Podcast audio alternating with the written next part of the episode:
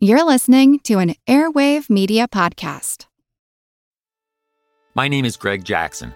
I'm a PhD holding historian, a professor, and the creator of History That Doesn't Suck, a podcast that makes legit, seriously researched American history come to life through entertaining stories. Join me for a chronological telling of the United States story, from the Revolution to fractious Civil War, tenacious inventors, brave reformers, and more. With more than 100 episodes, you can already binge listen your way from 1776 to the early 20th century. Listen to History That Doesn't Suck on Spotify. Hi, I'm Neil, And I'm Ken. and we are from the Triviality Podcast, a pub trivia style game show where a lack of seriousness meets a little bit of knowledge. Join us each week for an hour long game of general knowledge trivia featuring special guests from around the world, plus tons of extra themed episodes. If you want to improve your trivia game, Or you just want to scream at us in your car when we get easy questions wrong, then we're the show for you. Find Triviality on all your favorite podcast apps. but you know that because you're already listening to a podcast. Hey, hey, you know the drill. Before we get started, I'm going to urge you. Urge you? Is that too strong? I'm going to nudge you into listening to this episode via Vodacast.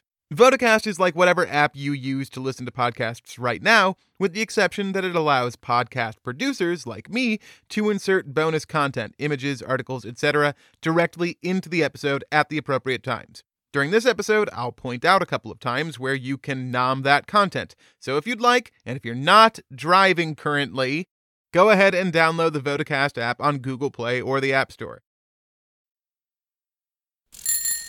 Hub and Spoke. Audio Collective.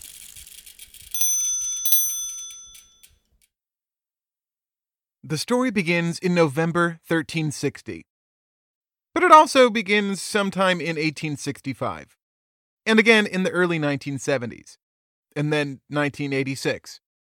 And 1998. The story begins so many times that it's probably easier for us to begin with where instead. The story begins on the Isle of Wight.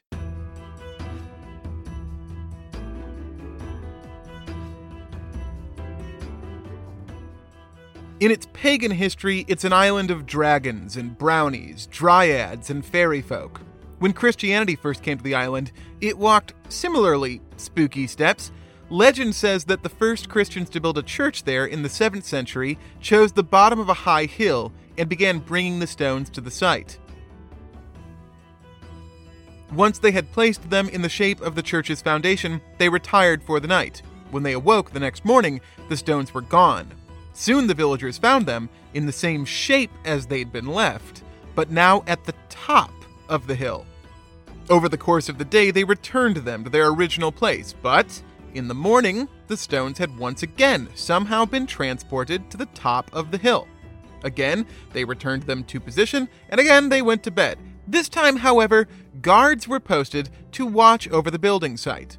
At midnight, they watched on, astonished, as the stones began to rumble and sway, and then roll their way once more up to the top of the hill of their own volition.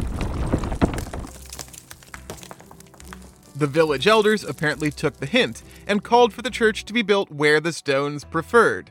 The village took shape around the church, called God's Hill, while the original rejected site was understood to be cursed and took the name Devil's Acre. St. Boniface's Down, an 800 foot tall chalk hill on the southeast shore, is crowned by what is supposed to be an honest to God wishing well. When ships passed by the well, they lowered their topsails. If one could climb to it from the south without looking back, the well, or St. Boniface himself, would grant their wish. In 1545, a French invasion force attempted the climb, only to be picked off one by one by the Isle of Wight militia's archers. Besides the Christian myths and the pagan myths, there are the more ecumenical myths, by which I mostly mean the hauntings. Among supernatural aficionados, or at least among the travel agents and chambers of commerce who cater to supernatural aficionados, the Isle of Wight is known as Ghost Island.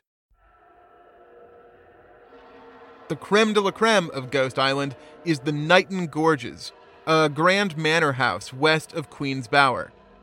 One of the first owners of Knighton Gorges was Hugh de Morville, a knight most infamously known for helping to murder Archbishop of Canterbury Thomas Becket, ridding Henry II of that turbulent priest in 1170.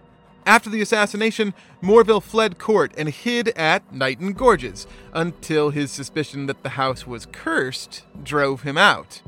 In 1340, Sir Theobald Russell died in the house from wounds he received defending the island against the French. His widow, Lady Gorges, followed him shortly after, reportedly expiring from a broken heart in the same room. In 1565, Anthony Dillington rebuilt the house, leaving only a few of the original rooms standing, including the one in which the two had died. Engraved over the archway were the words, The Room of Tears, from which people said music was often heard to emanate. On July 7, 1721, Sir Tristram Dillington shot himself on the grounds, either because of gambling debts or else his wife's death from smallpox, depending on the source. Either way, suicide was an unacceptable end for Dillington, not only because it was a mortal sin that would have kept him from entering heaven, but also because it would have meant turning over the estate to the crown. So, when Dillington's steward discovered his body, he tied it to a horse and drove the animal into a nearby pond so that the family could say he had drowned accidentally and keep hold of Knighton Gorges. Every year, on the anniversary of his demise, a spectral Tristram Dillington can be seen riding a phantom horse towards the pond. Or, you know, so the story goes. What truly elevates Knighton Gorges above the countless other supposedly haunted houses on White, though, is that the house itself is a sort of ghost. It hasn't actually stood since 1821, when it was intentionally burnt to the ground. At least that's what everyone says. It's not at all clear who would have raised it or why. Regardless, there is no manor house at Knighton Gorges and hasn't been for two centuries now. All that's left is the large stone gate, blocking entrance to an empty, tree topped hill. That hasn't stopped many people over the years from seeing the manor house of Knighton Gorges, including travel writer Ethel Hargrove, who wrote that on New Year's Eve 1915, she and a friend not only watched the house fade into ethereal view, but then play host to a party with 18th century revelers, coaches, and a spectral soprano singing late into the night within the manor's non existent walls. This, by the way, is The Constant, a history of getting things wrong. I'm Mark Chrisler. If you haven't guessed it yet, this is our annual Halloween episode. In the holiday spirit, I try to tell different kinds of stories from what we normally tackle on this show stranger stories, and less credible ones. And this year is no different. But this is not a ghost story, or a pagan myth, or a Christian miracle. It's something altogether weirder. It's a story that begins in 1360 but it also begins sometime in 1865, and again in the early 1970s, and then 1986 and 1998. It begins so many times that it's probably best to choose the most dramatic beginning. June 13th, 1831, the day of the eclipse. Today's episode Lucy Lightfoot.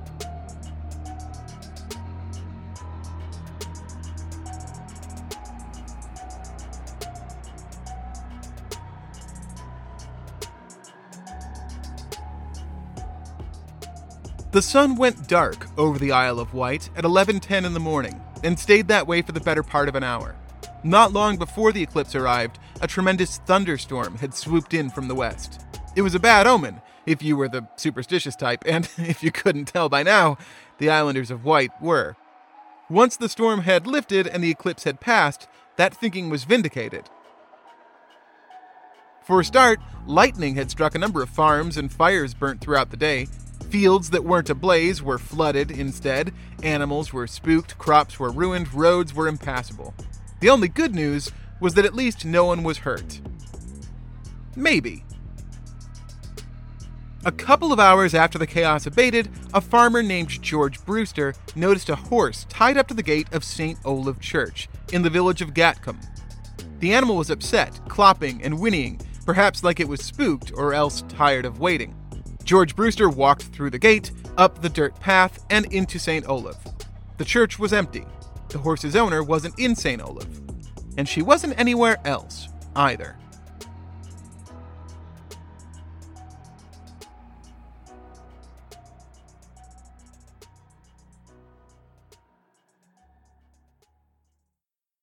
Lucy Lightfoot is described as vivacious and romantic in spirits, a fearless horsewoman, and a dark beauty. Just 17 years old, she was on her way from Bowcombe to Chillerton Green the morning of the eclipse to see a friend, Marjorie Brethwaite, when she stopped in at St. Olave. Gatcombe is one of those abundantly singular English hamlets, totally unplanned, unrenovated, and unremarkably unique, just like so many others. Like, for instance, Bowcombe or Chillerton Green. If I name enough of them, I might manage to offend someone. Each one has its own piece of history, as locally fascinating as it is globally insignificant. In Gatcombe, that piece is the Church of St. Olave. Originally, it was built as a chapel for the estate of the Estur family. In 1066, when William the Conqueror stomped the Anglo Saxons at the Battle of Hastings, Hugh de Estur came along with him and was rewarded by William with some of the first Norman land rights on the Isle of Wight, along with his brothers Roger, Nigel, and Gervase. In the 13th century, the Esturs built a manor house, and along with it, the chapel that would eventually become St. Olave. Aside from its impressive age, there isn't a whole lot to set St. Olave apart from all the other abundantly singular small Anglican churches in all the other abundantly singular English hamlets. It's beautiful, no doubt, ancient stones piled high for the steeple, old smoky timbers for the roof, pre Raphaelite stained glass depictions of the crucifixion. All remarkably well done, beautifully constructed, just like so many others. The thing that sets St. Olave truly apart is the effigy. You can see a picture of it on the Vodacast app right now. In the north corner, there lies a man, the likeness of a man, anyway, carved from ancient oak, dark and warm. He lies on his side, his legs crossed below the knee, decked in armor. A wooden shield rests along the top of his shoulder, down his arm, and past his waist. And in his other hand, he holds a wooden dagger. Well, today he does, at least. The effigy was made in honor of Edward Estur of the Estur family, a knight of the Order of the Sword, who returned long ago from the Holy Land, injured and enfeebled. The wooden form of Sir Edward Estur is so simple, so elegant. His hand gives only the impression of fingers. A faint relief portrays the armor and sash. Just a few swooping lines and circles make up his entire face. The effigy could just as easily belong to any of the tens of thousands of abundantly singular Christian soldiers who marched off in any of the abundantly singular crusades. But this one was Edward Estur, and to Lucy Lightfoot, he was a man apart. So the legend says Lucy Lightfoot could have had any man on the island, except for that the only one she wanted was the good knight Edward, who had died some 400 years before she was born. The Lightfoots were farmers and regular parishioners in St. Olave's. Lucy more regular than her parents, since nearly every time she passed within the pole of the church, she found herself diverted, sitting beside the oaken image of Sir Edward Estur. When asked why she spent so much time not at the church, but there with the effigy, she is said to have answered, I love to be with him and accompany him on his adventures in my thoughts and dreams. The things people did before Netflix. Passing from her home in Bowcombe to Chillerton Green to visit Marjorie Brethwaite on the morning of June 13, 1831, put Lucy Lightfoot on a direct course through Gatcombe. So she had stopped, as she always stopped, to spend a little time first with Edward Estur. She tied up her horse to the gate and made her way inside. Then came the storm, and then came the eclipse, and when both had passed over, George Brewster went looking inside St. Olave's Church for the owner of the spooked horse out front and found no one.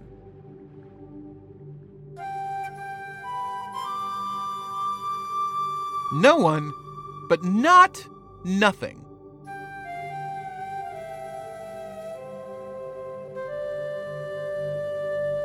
The inside of St. Olave's showed no signs of foul play, no struggle or fight, and nothing was missing, with one curious exception.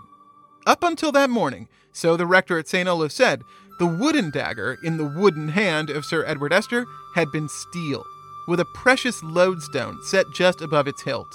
But now the steel dagger was shattered into fragments, and the lodestone was missing, along with Lucy Lightfoot. Neither one was ever seen again.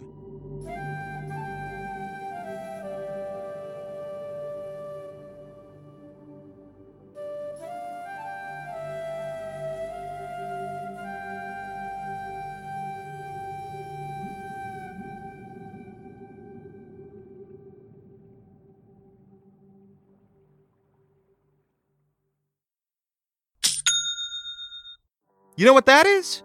It's the sound of another sale on Shopify, the all in one commerce platform to start, run, and grow your business. Shopify gives entrepreneurs the resources once reserved for big businesses. So upstarts, startups, and established businesses alike can sell everywhere, synchronize online and in person sales, and effortlessly stay informed. Scaling your business is a journey of endless possibility. I love how Shopify has the tools and resources that make it easy for any business to succeed from down the street to around the globe.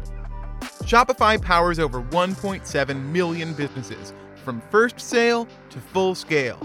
Reach customers online and across social networks with an ever growing suite of channel integrations and apps, including Facebook, Instagram, TikTok, Pinterest, and more. Gain insights as you grow with detailed reporting of conversion rates, profit margins, and beyond.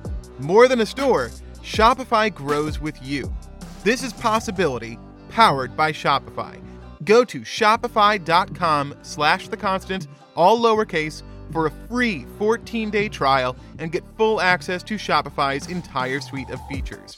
Grow your business with Shopify today.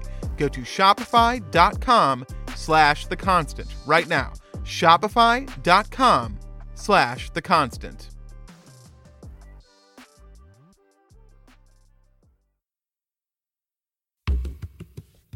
On April 5th, 1360, Peter was crowned the King of Jerusalem. He wasn't the only one. Louis I of Anjou had also been crowned the King of Jerusalem, but with another crown.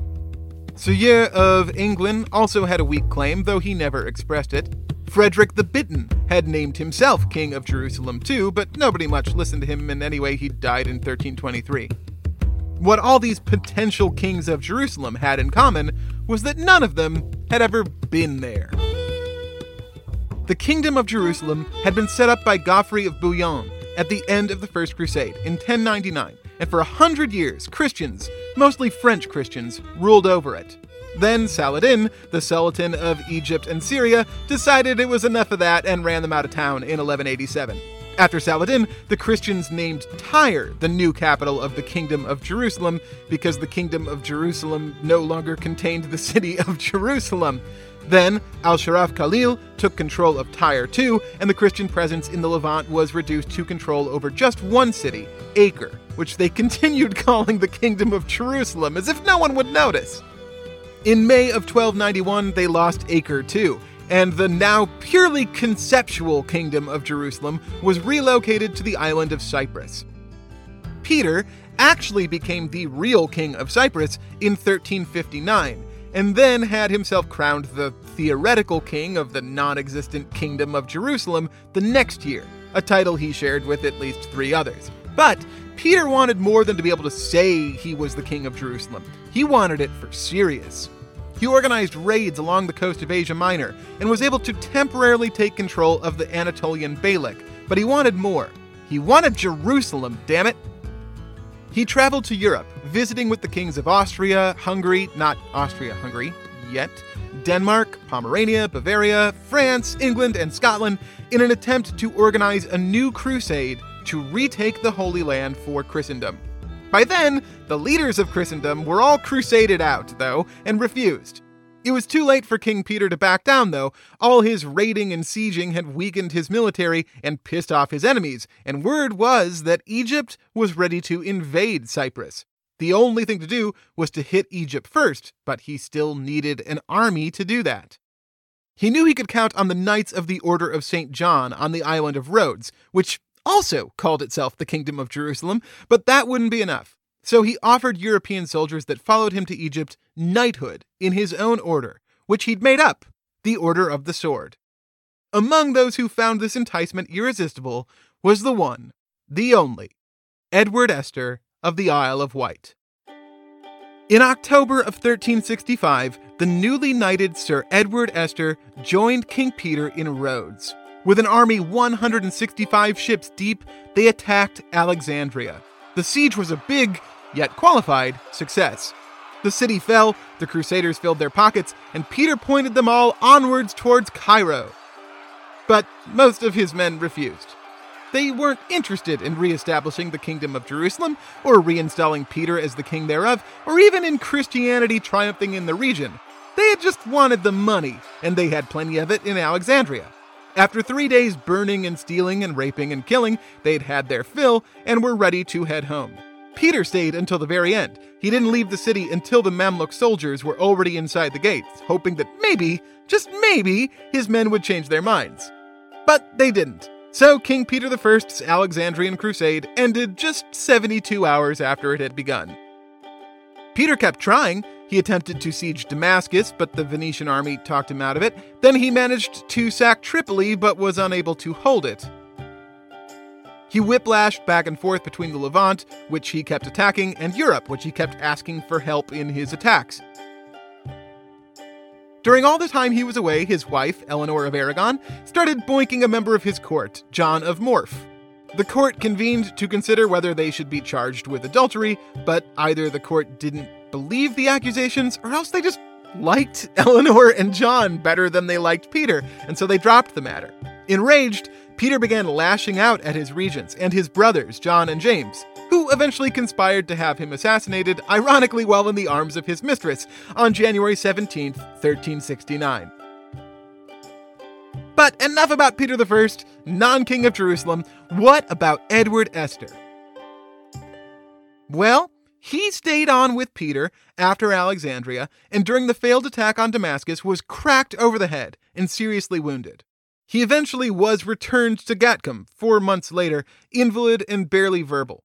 When he died, he was cast in effigy, his legs crossed as a sign that he had touched the Holy Land, reclined for all time with his shield and dagger, at the feet of which Lucy Lightfoot had pined for her oaken knight.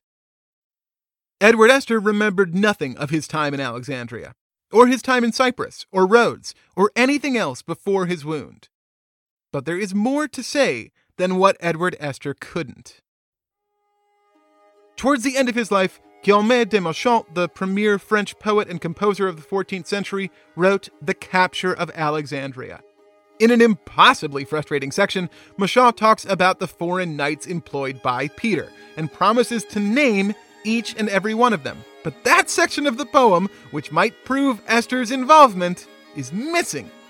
Luckily, a little later in the poem, while describing one of Peter's subsequent battles in Syria, Machaut manages to very briefly immortalize our fair knight. But as they did not retreat, nor fail to succor Lord Estur, so had they victory and honor. Okay, so that's the battle. Estur was injured, according to the poem, on March 1st, 1367. We know he eventually must have made it back to England, as the story says, in order to get his effigy and burial at St. Olave's. But other than that, nothing was in the record. Until 1865. Now hold on a second. We've begun the story in 1831 when Lucy Lightfoot disappeared amid the eclipse and storm. And we've begun the story in 1360 when Peter was named king of Jerusalem. We can begin it a third time now in 1865, but that won't make sense of anything, so instead we should probably fast forward to the early 1970s, when things began to come together, just for a moment, and then we'll move backwards a ways. It was in the early 1970s that James Evans, then the rector of St. Olave's, put this story together it's from him that we get all the stuff about Lucy, and he's the one who put everything else in place. He found all the important 14th century bits, and he pointed out the other description of Sir Edward Estur, besides Machaut's. It was discovered, Evans said, by a Methodist minister on the Scilly Isles named Reverend Samuel Trelawney in 1865. Trelawney was fascinated by the Crusades, and in his fascination stumbled upon a manuscript written by Philippe de Mézières. And I promise this will be the last link in the chain. Philippe de Mézières was a crusader who fought in the Battle of Smyrna in 1346 and for his valor was knighted there. Soon after, he met none other than Peter, the soon to be subjunctive king of Jerusalem. When Peter was crowned king of Cyprus and announced his intention to reclaim the Holy Land, he had a friend in Philippe de Mézières. He accompanied Peter on his tour of Europe and helped him, unsuccessfully, sway the kings there to launch the next crusade. When King Peter returned to Cyprus, Philippe and his mentor, the Catholic legate Peter Thomas, stayed behind to tour the continent, gathering knights for the Alexandrian siege. After the siege, he kept on with Peter until the king's brotherly bedtime assassination, after which Philippe headed to Paris. There he wrote a number of treaties and books, devotionals, religious allegories, arguments for more crusades, an autobiography, and a number of letters from throughout his life and career. One of those letters was his account of those he enlisted from England to fight alongside King Peter. But that letter was lost until 1865. In the early 1970s, Rector James Evans, via Reverend Trelawney in 1865, put the whole sordid ordeal into one incredible story. In Philippe's description of the English knights, via Trelawney, via Evans, there is an Edward Estur from the Isle of Wight who traveled to Rhodes, then on to Alexandria, then Syria, where he was wounded, enfeebled, and returned to England. But the astounding part, Evans realized, was his traveling companion, who came along to Rhodes and planned to accompany him all the way until she was convinced by Peter himself to stay behind in Cyprus for her beloved knight's return. She came, said Philippe, from Carisbrooke Castle, which would later be known as Bowcombe. Her name you might by now have guessed, was Lucy Lightfoot.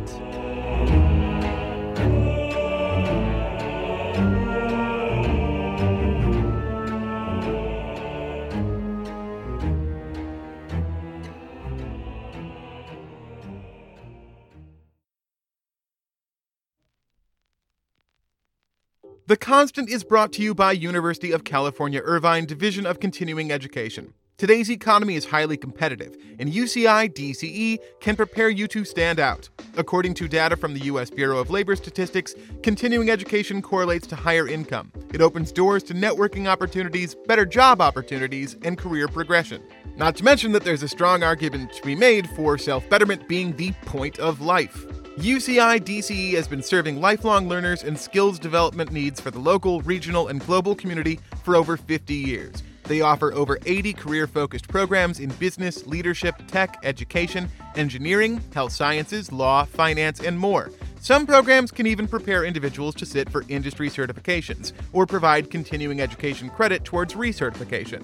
Courses are offered on a quarterly basis, and non formal application is required to enroll. Learn from instructors who are practicing professionals with extensive relevant industry experience and gain practical skills that can be applied immediately on the job. At UCI DCE, enrollment is open to everyone. Go to ce.uci.edu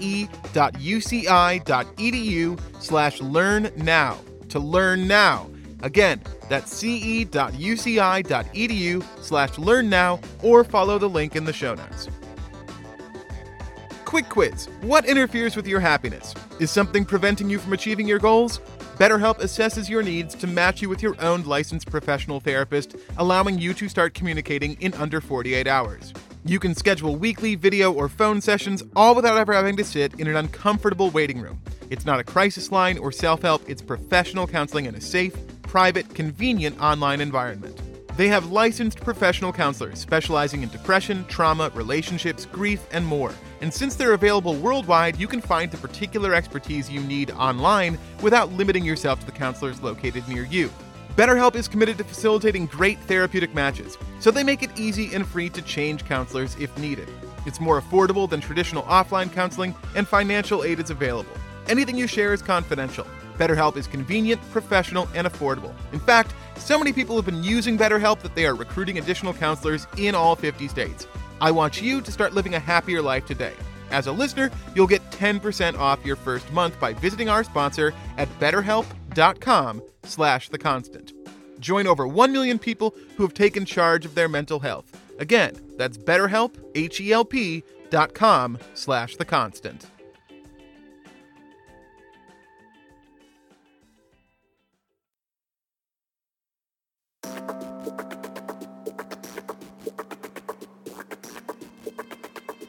Let's put it all together now. On June 13th, 1831, at 11:10 in the morning, the sun went dark over the Isle of Wight, and 17-year-old Lucy Lightfoot disappeared forever, never to be seen again. But only in the linear sense, because in 1865, Reverend Trelawney discovered writings by Philippe de Mézières, which put her by the side of Sir Edward Estur in 1364. Estur went off to war in Alexandria, suffered a traumatic brain injury, and was eventually returned to Wight, lacking either memory of or ability to communicate about Lucy Lightfoot. According to James Evans, rector at St. Olave's Church, who figured things out in the early 1970s, Lucy waited for Edward, presumably either in Cyprus or Rhodes, for three years. Perhaps having heard a rumor of his death, she eventually gave up hope and married a Corsican fisherman named Leonello Morellino, with whom she lived for the rest of her life, growing fruit trees and helping him with his catch. She died and was buried there in the town of Bastia at the Church of St. John, which is, no offense to all you Gatcomians out there, a much cooler church than St. Olave. Evans' account is not clear about the provenance of Lucy's epilogue. He only mentions the manuscript of Philippe de Mézières as discovered by Reverend Trelawney at Scilly, but I don't quite see how Philippe would have been privy to the details of her life after both he, Edward, and King Peter shoved off to the Levant. Maybe Evans had access to this information via his position at St. Olave, but that too seems curious considering there's nothing in Lucy's post Edward life that suggests she or anything about her got transmitted back home. James Evans also wasn't shy about sharing his interpretation of these events. Towards the end of his writing, he succinctly names the story's main question and tiptoes way out on thin ice with a possible answer. He asks, so, how could it be that Lucy entered the church in 1831 and vanished, only to reappear in 1364? It has been suggested that in the four dimensional space time continuum in which we live, matter itself is a kind of kink in the time space manifold, and where kinks occur, space is distorted, and even so called time itself becomes curiously mixed up. These kinks become very much accentuated when there is a sudden escalation of forces, and could explain why a unique tropical storm, with its vast discharges of natural forces, a total eclipse with outpouring of radiation from sunspot effects, an adventurous lady passionately longing for adventure with her loved one, all triggered by a disintegrating lodestone letting off enormous magnetism, could explain the mystery. Skeptical? Gosh, I hope so. But this is a Halloween episode, so detach your jaw and swallow that volleyball of incredulity with me for just a moment. What Reverend Evans is more or less describing here is what is popularly called a time slip. Mark Twain popularized the idea in his 1889 novel A Connecticut Yankee in King Arthur's Court. If you haven't read it, the title pretty well gives away the gist. The narrative conceit of a character accidentally or inexplicably falling into another time has been fairly widespread ever since. I imagine a lot of you have already thought of Outlander when hearing about Lucy Lightfoot. But there are also plenty of cases of real people who claim to have experienced their own non fictional time slips. In 1979, two British couples, Jeff and Pauline Simpson and Len and Cynthia Gisby, were driving through France on their way to a Spanish vacation when they decided to stop for the night at a hotel in Montelimar. The first one they came to, however, was full up for the night, so they hopped back in their car and started looking for another. After a long drive down a cobblestone street, they came to an inn. The inn was slightly curious for sure. The windows were just wooden shutters without glass, and there were no telephones, no plastic, not even pillows. The hotel didn't have a menu, just serving up steak, eggs, and beer, which the friends gobbled down and then went to bed. In the morning, when they came down for breakfast, things were even weirder. There was a woman wearing a silk evening gown and a policeman in a bizarrely old fashioned uniform.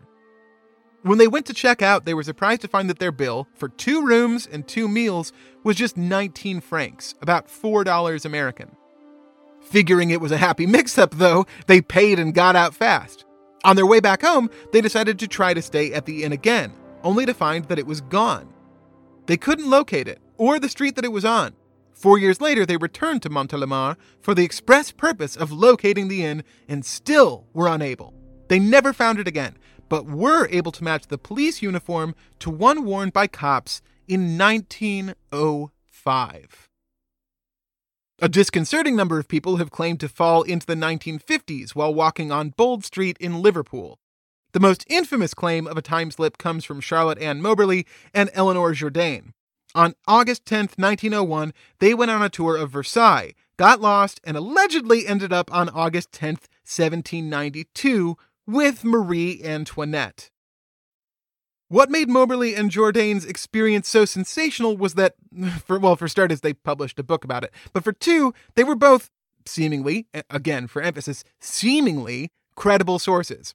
At the time of the incident, Moberly was the principal of St. Hugh's College, and Jourdain her assistant, and eventually vice principal. They seemingly did a lot of research and seemingly blinded themselves to one another's accounts of events to seemingly avoid contaminating their recollections. There are two twists on the Versailles time slip, and you never want twists on your slip. The first is that, according to Philippe Jullian's 1965 biography of Robert de Montesquiou, the French symbolist poet and insuppressible eccentric, used to throw period costume parties at Versailles, which Moberly and Jourdain could easily have stumbled accidentally onto. The other twist is that all of those things they seemingly were and did, they weren't and didn't. Our old pal Brian Dunning did an episode of Skeptoid about what he calls the Versailles time slip back in 2011, in which he adroitly goes down the line of the adventure from the first telling through the publication of the adventure, and then down the various editions thereof, and shows convincingly that Moberly and Jourdain didn't just fail in avoiding contaminating their recollections, they contaminated them with incredible regularity and stupendous effect. At each juncture, the story becomes further and further embellished. Indeed, the first time the women got together to compare notes, they only remarked upon some minor details a woman shaking a cloth out a window, some formally dressed gardeners, and a creepy dude at a kiosk. But by the final version, Marie Antoinette isn't just there, but she gets a whole chapter of her own, told from her point of view, as she notices two queerly dressed strangers on the grounds. You can read the transcript to that episode via the Vodacast app right now. So, what about Lucy Lightfoot? Could she have experienced a time slip of a higher order that not only deposited her into the past, but also left her there? Well, no. of course not. This, as I've said, is a Halloween episode, and typically during the Halloween episodes, I play a little loose with things, but typically, I do it for a purpose. So here's the deal I know exactly what happened to Lucy Lightfoot, and I'll tell you in a few minutes. But before I do, let me argue, not for the first time and not for the last, that even if I didn't know any more than I've already expressed to you, you should still absolutely not believe Lucy Lightfoot slipped through time. What I'm going to argue is a little different from regular skepticism, the most famous expression of which comes from Carl Sagan, who said extraordinary claims require extraordinary evidence. That's a good mantra, but we're going further back than Sagan to philosopher David Hume. Back in 1748, David Hume made a similar argument to Sagan's that we should proportion our confidence on any matter of fact to the strength of the evidence. But Hume wouldn't have called the Lucy Lightfoot story extraordinary. He'd have called it a miracle. Oh, here's a link on the Vodacast app right now. According to Hume, a miracle is a violation of natural law. And according to Hume, a natural law is something about which we have extensive and exceptionless experience. Like, say, that all known things travel through time linearly and forwards. That is about as sure a thing as we could possibly come up with, right? So, to jump through time backwards is to violate natural law. It requires a miracle. What Hume has to say about these miracles is one of my favorite things anyone has ever said. I'm going to create an analogy for him that he didn't actually use here, but I think it'll help us get there quickly. Imagine a set of scales the scales of credulity, we could call them if we're feeling annoyingly cocksure today. On the scales of credulity, we can set rival possibilities, throw on the evidence, and see which have more weight. So, if there's an extraordinary claim on one side, it'll need extraordinary evidence on the other. But when it comes to miracles, Hume says, there is nothing out there that can balance the scales. Because a miracle is a violation of natural law, the impossible made possible, there is no kind of evidence out there that can justify its existence. Eyewitness testimony? Eyewitnesses are wrong all the time. They're mistaken, they recall incorrectly, they even lie. Any sort of experimental measurement that appears to give an impossible result has to have that impossibility weighed against the possibility of error. Even in the simplest and surest experiment, the chance of a flub will always be greater than the chance of the impossible. Even if you see a thing yourself, well, we're wrong about seeing stuff all the time, aren't we? Now, not everybody out there likes Hume's argument on miracles as much as I do. They point out that Hume's definition of natural law isn't just vague, but presumptuous. Just because you, or I, or everyone has never seen a thing happen doesn't mean it doesn't happen, right? So, how can you know whether something is truly a miracle or just an unknown joint in the awesomely expansive machine of natural law? Fair. But here's the trick Hume's argument doesn't really have anything to say about whether miracles occur, whether Lucy Lightfoot did fall through time. His argument is about whether we should believe she did. Knowing only what I've told you so far, you could admit not knowing for sure whether a 17 year old girl in a stormy eclipse broke a lodestone and traveled to 1364, but you must conclude that she didn't anyway because the evidence available to you asks that you weigh the, here's that word again, seemingly impossible, a time slip, against the vast scope of possible explanations. Maybe the records are flawed or fabricated. Maybe there just so happened to be two 17 year old women in the history of the Isle of Wight who just so happened to both be in love with Edward Estur and just so happened to mysteriously appear and disappear at times that made it seem like they had been one. Far fetched? Absolutely! But far fetched, no matter how fetch you far it, is still infinitely more likely than impossible. As long as there is an explanation that doesn't require the suspension of the laws of physics, that explanation is better than the one that does. By a lot. So, when it comes to miracles, says Hume, we should never believe in them, even if they do happen. You don't have to be happy with that. For instance, if I had nothing more to tell you about Lucy Lightfoot, you might be tempted to say, well, at least the time slip is an explanation, because we're primed to better believe a complete story than an incomplete conjecture, even when we shouldn't. And we shouldn't. That's the point. I shouldn't have to tell you anything more about Lucy Lightfoot. You have all that you need to come to a conclusion. It didn't happen because it couldn't. So let's just end our story here, okay? No? All right, fine. We'll keep going. We can already be confident that Lucy Lightfoot didn't slip through time. But just for shits and giggles, let's go ahead and tell you what did happen to Lucy Lightfoot. Nothing. There are at least two separate people who managed to get to the bottom of the story of Lucy Lightfoot and Edward Estur Michael Steer and Mark Whiteman. Both of them accomplished this feat through the very tricky act of writing to ask about it. And both of them received in response letters from none other than Reverend James Evans, by that point, former rector at St. Olave's Church. On November 22, 1978, he gave this reply to Michael Steer. In my history guide, I wrote that the Church of St. Olave was built as a private chapel to the Estur family who came to the island in the 13th century. They came from Normandy, and because they must have had strong links with Norway, they named the church after the patron saint of Norway, namely St. Olaf. Master Baldwin de Insula was the first of the parish priests at Gatcombe in 1294, followed by Master John de Popetone in 1301. The wooden life sized effigy of a crusader to the left of the altar, I named him in the story I wrote as Edward Estur, whom I considered to have gone to the First Crusade as the figure had his legs crossed over, indicative of those who went to the Holy Land and arrived at Jerusalem. Near Gatcombe House stands Sheat Manor, which has been identified with areas entering the Estuate and Soet in the Domesday Book.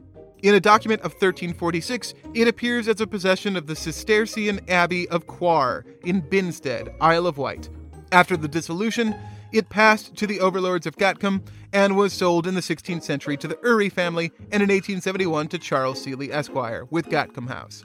Gatcombe House was held under Edward the Confessor by three brothers in equal shares. At the Domesday Survey, it was the property of William son of Stir and subsequently passed by marriage from the Stirs to the Lisles, and was further conferred by co-heiresses to the Dudleys and Pakenhams. Today, Sir Robert Hobart is the present owner of Gatcombe House. His ancestor, Lord Hobart, then Great Britain's Secretary for the Colonies under Queen Victoria, gave the capital of Tasmania its name in 1804. Some of these facts may be of interest to you. There is a local branch of the Genealogical Society on the island. Probably one of the members may be able to give you further information of the Estur family. That's it? Oh, no, that's not very satisfying at all, is it? Well, trust me, the letter written to Mark Whiteman in 1987 is much more so. By the time Whiteman wrote to ask Evans about Lucy Lightfoot, he'd already uncovered some telling clues. For a start, he had visited St. Olave and inspected the effigy. From what he could tell, it looked as if the wooden dagger was carved from the same piece of wood as the knight and couldn't have been crafted later as a replacement for this mysterious lodestone encrusted steel one. He also had the good sense to look up whether there had been a solar eclipse on June 3rd, 1831, on the Isle of Wight, and wouldn't you know it, there had not been. What he probably didn't know, but that I do, is that no one other than James Evans seems to have ever set eyes on Philippe de Mézières' manuscript, which Reverend Samuel Trelawney or Trelawney discovered in the Scillies in 1865. What's more, there doesn't seem to have ever been a Reverend Samuel Trelawney in the Scillies or elsewhere. And in the same sense, there doesn't seem to have ever been a Lucy Lightfoot in Bowcombe either. Not in 1831 and not in 1364. Reverend James Evans made it all up. There was nothing mischievous about it. The locals knew that Evans was a colorful character, and that he was as interested in the history of the island as he was prone to spinning silly stories. Sometimes he even did both at the same time. When he published the story of Lucy Lightfoot in a local newsletter, it was just one of a series of fanciful tales he made up about the church in an effort to entertain and entice his parishioners. None of them took it seriously. But here's what seems to have happened, as best as I can put it together. A travel writer in the mid to late 70s got hold of that newsletter, not knowing Evans or his tendencies, and credulously rewrote his story into a national magazine with a few it is saids in place of good reporting. That 200 word article caught the attention of another writer who embellished it in another form and another and another. I can't track the whole chain of ridiculousness except to say that by 1986, author Brian Innes, author of such above reproach scientific tomes as Where Was Atlantis?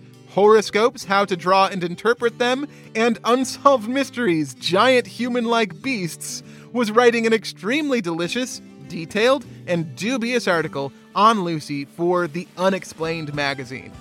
Or, I mean, the magazine, The Unexplained. The magazine itself was not unexplained, although I like that concept. Pitch me at constantpodcast.com slash contact. Hell, in 2015, The Guardian wrote about Lucy. To their credit, they did give away the real explanation, but only briefly, and not until the penultimate graph of the story. I hope that's not what I'm doing here. Anyway, as Reverend Evans wrote to Mark Whiteman in 1987, little did I think, when I wrote the story of Lucy Lightfoot, that I had given her invisible wings to fly to many places and to speed down the years. I must admit that the Crusaders to be found in the church, but I have taken the few white bones of history and covered them with flesh of imaginative history. To show his style, Evans enclosed in his letter to Whiteman another story he had written about those darkened timbers in the church roof, which were, in the newsletter, said to be from a ship at the Battle of Trafalgar, which led to a buried treasure on the island. Good fun for the people of Gatcombe. And it's only by an act of providence that this ruse, too, didn't travel, along with Lucy Lightfoot and Sir Edward Estur beyond the Isle of Wight, to Cyprus and Rhodes and Alexandria, to travel magazines and unknown magazines, and the Guardian newspaper, and all around the world, not just into the past, but the future we all now inhabit. The gullible, gullible future.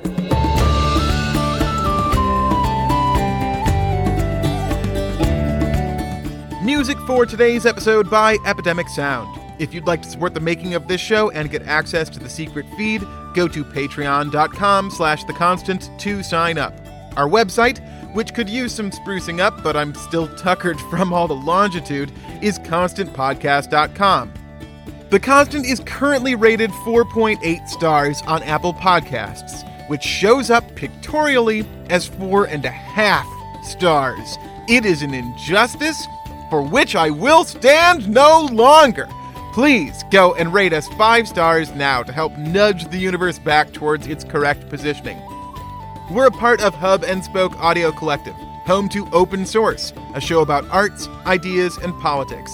This week, Christopher Lydon talks to journalist Chris Hedges about prison and playwriting. Listen at radioopensource.org or wherever you get your podcasts.